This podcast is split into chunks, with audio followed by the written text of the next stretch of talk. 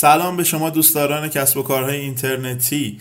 من محمد حسن محسومی هستم از تیم میهن وردپرس. خوشحالم که شما دارید به این پادکست گوش می‌کنید.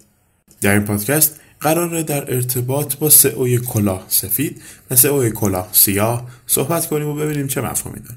در ابتدا باید بگم گوگل یک سری قوانین داره و این قوانین برای شما محدودیت هایی رو ایجاد می‌کنه اما کسانی هستند که علاقه دارن این قوانین رو دور بزنن و جوری فعالیت کنن که زودتر نتیجه بگیر در کل سئو در حالت کلی و غیر فنی به دو نوع کلاه سیاه و کلاه سفید تقسیم می شود. منظور از سئو کلاه سفید استفاده از تکنیک های مورد قبول گوگل هدف از این تکنیک ها هم بهترین نتیجه رو برای کاربران به ارمغان آوردنه.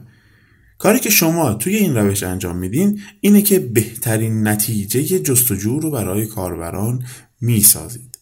بدون اینکه بخواید گوگل رو دور بزنید و یا از اینکه گوگل یک ربات هست سوء استفاده کنید. خدمتون باید عرض کنم که گوگل یک سیستم بسیار هوشمنده و گاهاً من خودم میگم که گوگل حتی از انسانها هم باهوشتره چون به هر حال اینکه شما تقلب کردید یا نه رو متوجه بشه و در واقع این تکنیک ها رو فریب هایی برای موتورهای جستجو می‌دونیم که در زمان کوتاهی می‌تواند جایگاه بهتری رو برای وبسایت شما در گوگل بسازه.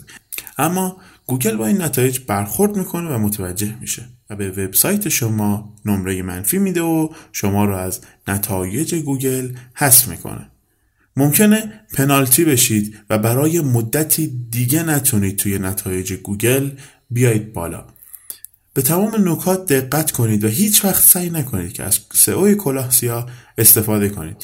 یک نمونه از سئو کلاه سیاه خرید بکلینک که شما بکلینک های زیادی رو خریداری می‌کنید و انتظار این رو دارید که گوگل هم به شما رتبه مثبت بده.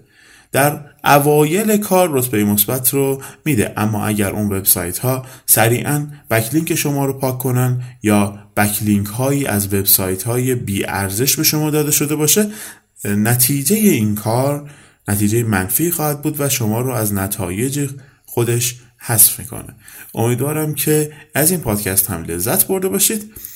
هر سوالی داشته باشید در پایین این پادکست شما می‌تونید توی کامنت ها از تیم میهن وردپرس بپرسید و ما در اسرع وقت پاسخگوی شما هستیم.